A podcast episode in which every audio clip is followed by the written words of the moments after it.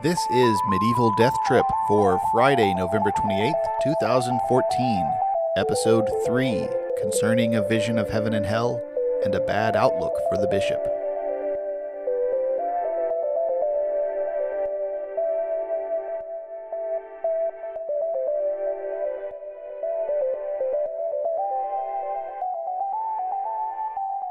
Hello, and welcome to Medieval Death Trip, the podcast where we explore the wit and weirdness of medieval texts. I only just realized that this episode will drop on Black Friday, um, and I'm wishing now that I dug up a story about a mercantile dispute of some kind. Uh, I have a really short item about people fighting over getting to loot a shipwreck, um, but that one's going to need an appendix or two before it really constitutes an episode. So maybe next November, uh, I'll come up with a more appropriately themed episode.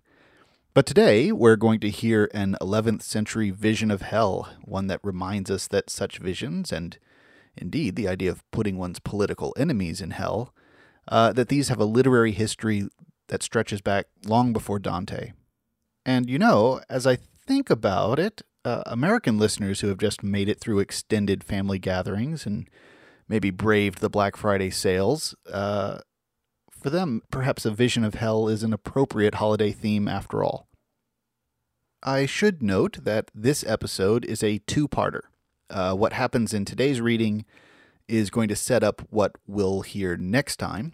Um, and this two parter will also transition us from a supernatural episode to one of purely human violence.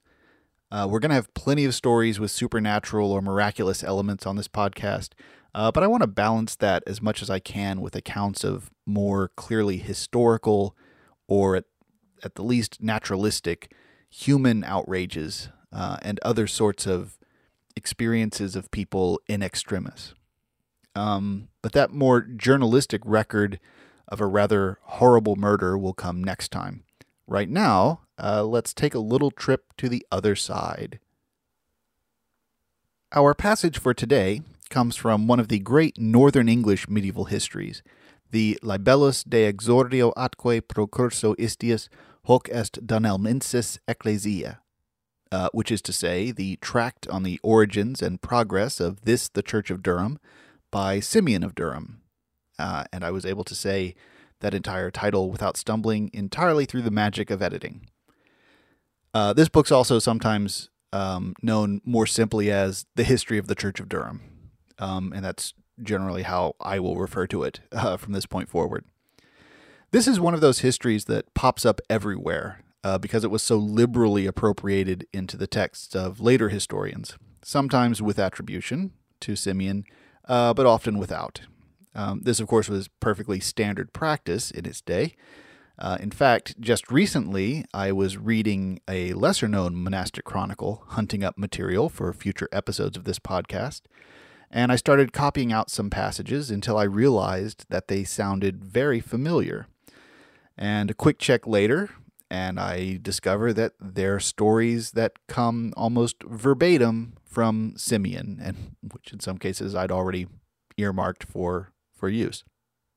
I do have to confess that one of my greatest anxieties in doing this podcast is that I'll make myself look foolish to more serious scholars by eventually crediting uh, a story to some minor text without realizing that it's been borrowed straight from uh, a much more famous source that I'm really supposed to know about. Uh, I imagine there are some circles where failing to recognize another author's cribbing from Simeon of Durham would be a gaffe on the same level as thinking that Jimi Hendrix wrote All Along the Watchtower instead of Bob Dylan. Um, well, you know, a gaffe among rock and folk aficionados, anyway. But the basic bibliographic facts. Uh, the history of the Church of Durham was written sometime in the first two decades of the 12th century by Simeon, a monk of Durham. Uh, at least that's what the rubrics on a couple of the manuscripts tell us. There's virtually no biographical information embedded in the text itself. Uh, and so Simeon remains to us one of the many medieval authors who is really little more than a name and a job title. His history covers the development of Durham from the mid 7th century to pretty close to Simeon's own day over 400 years later. So it's a nice, expansive regional history. One of the main themes of the text is the history of the cult of St. Cuthbert, including all the various adventures uh, that the saint's supposedly incorruptible corpse went on during the various dislocations caused by the Viking raids of the 8th and 9th centuries. Uh, we'll almost certainly hear some of those in future episodes. Uh, but today's text is not a Cuthbert story. Uh, today we're focusing on the nearer end of the timeline on an event which would have occurred during Simeon's own lifetime. The larger context for this story is tied into significant political history of the decades immediately after William the Conqueror took over England. Uh, but this podcast isn't really about the history, uh, and so I don't want to get bogged down in trying to explain the politics and motives of all the characters. Um, and it, I would have to do a lot of work to be able to do that. That's not all information I have entirely in my head. Um, so even if the characters are historically famous or important characters, uh, if they're not directly relevant to the basic comprehension of the specific scene I'm sharing, um, you know, I'll leave leave them to your own uh, Wikipedia searches um, to to explore. But here's a very brief sketch of two of the key figures that uh, show up in today's selection. The first character is the Bishop of Durham, Bishop Walcher. Uh, that's spelled with a CH and not a K, so it could also be pronounced Walchair or Volker or Walshare, depending on language and dialect, uh, but I'm going to go with the simpler Walker option. Walcher became bishop in 1072, and Simeon tells us that he was, quote, a noble born man of Lotharingian race, exceedingly well instructed in divine and secular knowledge, was elected by the king himself and consecrated to the bishopric of the Church of St. Cuthbert. He was a venerable white haired man, worthy of such an honor by the sobriety of his ways and the integrity of his life. Walcher's interesting because he's one of these ecclesiastical figures you do sometimes encounter in monastic histories who is praised for his holiness and learning and righteous living, uh, but who turns out to be kind of a disaster as a leader or administrator. That kind of person, be they a bishop or an abbot or a king, puts chroniclers in a tough spot because they really like clean lines of moral cause and effect. A good person should perform good acts that produce good outcomes, and bad people should perform wicked acts uh, that have horrible outcomes. So, when a person of admirable character is causing bad outcomes, uh, that becomes an ideological problem. One of the conventional excuses, uh, especially for kings, is to blame everything on bad counselors, though you do sometimes find a pragmatic chronicler who's prepared to accept that a person can be morally upright, but just not equipped to do a particular job well. Uh, in this case, uh, Simeon kind of blends those two things in his depiction of the ill fated bishop. The other major character referred to in today's passage um, is the Northumbrian Earl Waltheof, who, as Wikipedia quite succinctly puts it, was, quote, the last of the Anglo Saxon earls and the only English aristocrat to be executed during the reign of William I, unquote. That's a significant, if rather passive, claim to fame. Uh, Waltheof gets involved in a revolt against William the Conqueror and comes out a loser. Because of his death, Bishop Walcher is actually given control of the Northumbrian earldom by the king. Uh, this act is referenced right at the beginning of today's text. Then something a bit confusing happens in, in our reading. Uh, within the vision of hell, there's another reference to a person named Waltheof. Um, this person was responsible for murdering the bishop. But Earl Waltheof uh, of course, had been dead for about four years before Bishop Walcher was killed. So this must be a different Waltheof. Quite possibly, it would be somebody from the Earl's family, however, uh, and this would be a family name passed down. That said, the precise identity of this person remains unknown. But I think that's more than enough context for this little story. One other thing to note, uh, though, Simeon makes a reference in his narrative to a previous miracle, one recorded in Bede's Ecclesiastical History of the English People. Uh, this would be the famous episode known as the Vision of Dryhthelm. Um, this story involves a Thane uh, named Dryhthelm who came back to life after having seemingly died of an illness and then was able to share a story about being guided through the antechambers of the afterlife. But that's enough table setting. Uh, let's get to the turkey. I'll be reading from David Rollason's 2000 edition and translation of Simeon.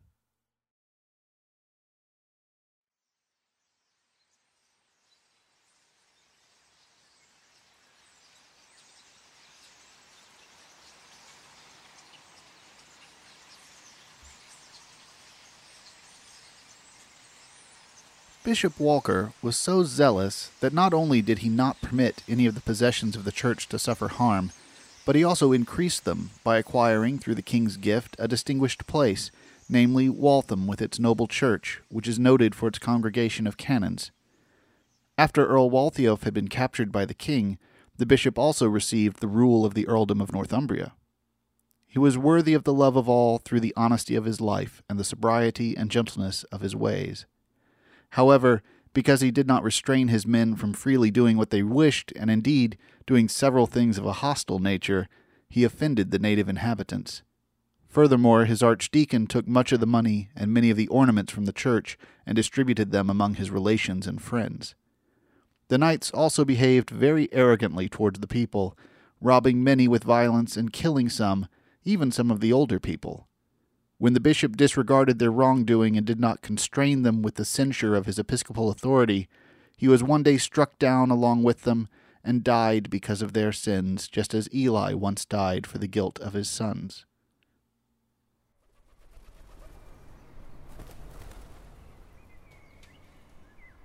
Shortly before his death, however, almost the same miracle happened in the province of the Northumbrians, which Bede described in his History of the English as having formerly happened there. That is, a certain person rose from the dead to life. This man, whose name was Eadwulf, and who lived not far from Durham in a ville called Ravensworth, fell ill and died at nightfall on the Sabbath.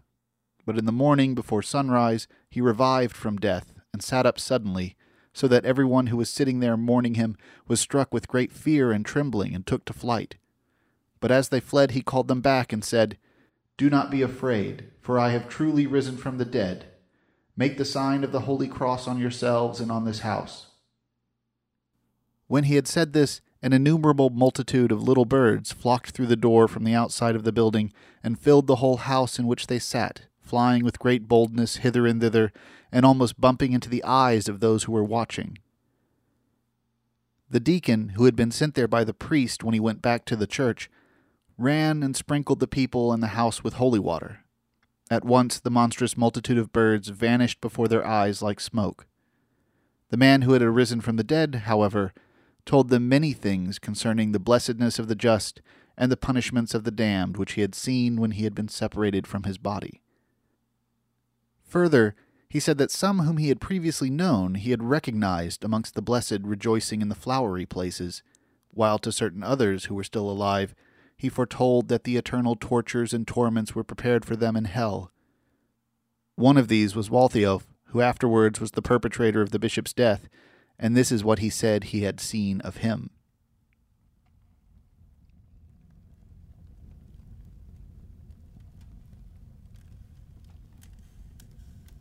Woe, woe to him! In the middle of the infernal oven, a dwelling has been prepared for him an iron seat made red hot with eternal fire is prepared for him. All around flames hiss, and with a terrible noise the seat constantly throws up unquenchable sparks. On either side stand fearsome attendants with iron chains, evil spirits waiting to receive Waltheof in that seat and to bind the wretched man piteously with indissoluble bonds in the conflagration of the eternal fire. After saying this, he asked where the bishop and the archdeacon were with their household. When he was told they were in Durham, he responded, They have all perished now. The bishop has died, and his men who are now raised up in arrogance are reckoned to be no more. Those who were sitting round knew that the bishop was safe with all his household, and thought that the man was not speaking with sound mind. He addressed them again. I know myself to be quite sane, and by this sign you will be able to prove whether what I say is true. If I die before or after next Tuesday, you will know that everything you have heard from me has been false. But if I die on that day itself, you will know that what I have spoken is beyond doubt the truth. When Tuesday came, he died, and not long afterwards the unexpected murder of the bishop and all his household showed clearly by this course of events that what the man had predicted was true. But that miserable Waltheof, for whom he had seen such torments of hell prepared after the impious killing of such a great bishop, was himself killed by his wife's brother and went to suffer the infernal punishments.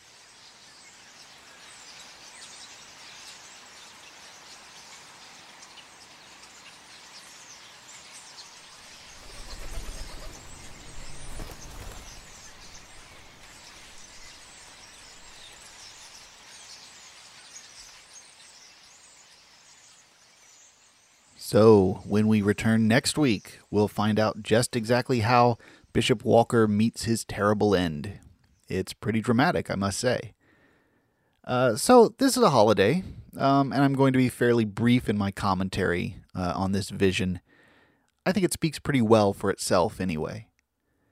And as a general rule, I'd like for our episodes to be proportionally a bit more on the text and a little bit less of me rambling on. Um, of course, that's just naturally going to get easier and easier as we go along, and I exhaust my meager storehouse of knowledge. But there is one interesting phrase in this text that grabbed my attention. When Eadwulf first comes back to life, everyone is terrified, which is perfectly understandable. But when he sees them freaking out, what he says is, Do not be afraid, for I have truly risen from the dead in the original Latin text, uh, that would be vera a morte surrexi. It's the truly, the vera, that stands out. Now, as an adverb, it can simply be a kind of stock intensifier. It could basically mean, indeed, I have risen from the dead, or in truth, I've come back to life, or, you know, similar phrases. But it could also signify real truthfulness as opposed to falsity or deception. So, what would it mean to have falsely risen from the dead? Well, the Middle Ages has its share of ghosts and revenants. And indeed, medieval ghosts are very often depicted as having physical bodies. Similarly, there is debate here and there about whether these revenants are actually human spirits persisting on earth after death which is theologically troubling in some schools, uh, or if instead they're demonic spirits possessing corpses or creating illusions of walking corpses. So, Eldred's reassurance that he has truly returned from the dead emphasizes that it is he who has come back and occupies that body, and not some impostor spirit. It also announces that he is actually back to life and not undead. Perhaps. That's my reading of it anyway, and I I think it's supported by the further action taken that his assertion alone is not enough, but a comprehensive blessing and ritual purification is also necessary before everyone feels at ease. Um, this also suggests that there's an underlying fear of the wrong way to come back from the dead. The other thing that's interesting is the flock of birds uh, which I haven't noticed in any other near death experience tales of this kind. Uh, if anyone out there has seen this motif in other stories of this time period, I'd love to hear about it in the comments section of this episode at medievaldeathtrip.com or via a tweet. You can tweet to me at uh, at MDT podcast. The one connection I made, of course, is to the classical tradition of the psychopomp, uh, birds who are associated in mythology or folklore with the guiding of spirits to and from the other world. Uh, and I wish I could say I know the term psychopomp because I was a classics major as an undergrad. I was. Uh, but truth be told, uh, psychopomp entered my vocabulary through Stephen King's book The Dark Half, uh, where supernatural flocks of sparrows play a key plot role. Anyway, uh, I can think of a number of examples of birds as guides or vehicles for spirits in uh, medieval literature or allegory, um, but I'd be very curious to hear about other instances of supernatural flocks accompanying deathbed scenes in historical or hagiographical writing. Last week, I left you with our very first riddle, and I promised to come back and give you the answer. Well, I'm nothing if not a man of my word, so here we go. Our riddle, which I took from the Claret Riddles, or Claretti Enigmata, was a silent guest, a speaking house, the guest will be caught while the house gets away through a hole. Uh, this is a rather popular classical riddle that shows up in a number of variations. The answer? A fish and water. The fish is the silent guest, they make no sound, and its speaking house is the babbling brook. You scoop the fish up in a net, and the fish gets caught while the house runs out through the holes in the net. So now let's move on to a brand new riddle uh, this is one for which you could probably come up with dozens of plausible answers. Um, but the text I'm taking this from does actually provide what uh, I guess we could call an authentic medieval answer, um, rather than scholarly speculation about what the right answer might be. So let's see if we can think uh, sufficiently medievally uh, and come up with uh, the right answer to it. Here's the riddle What thing is it, the less it is, the more it is dread. What thing is it, the less it is, the more it is dread? Well, for the answer, come back next time.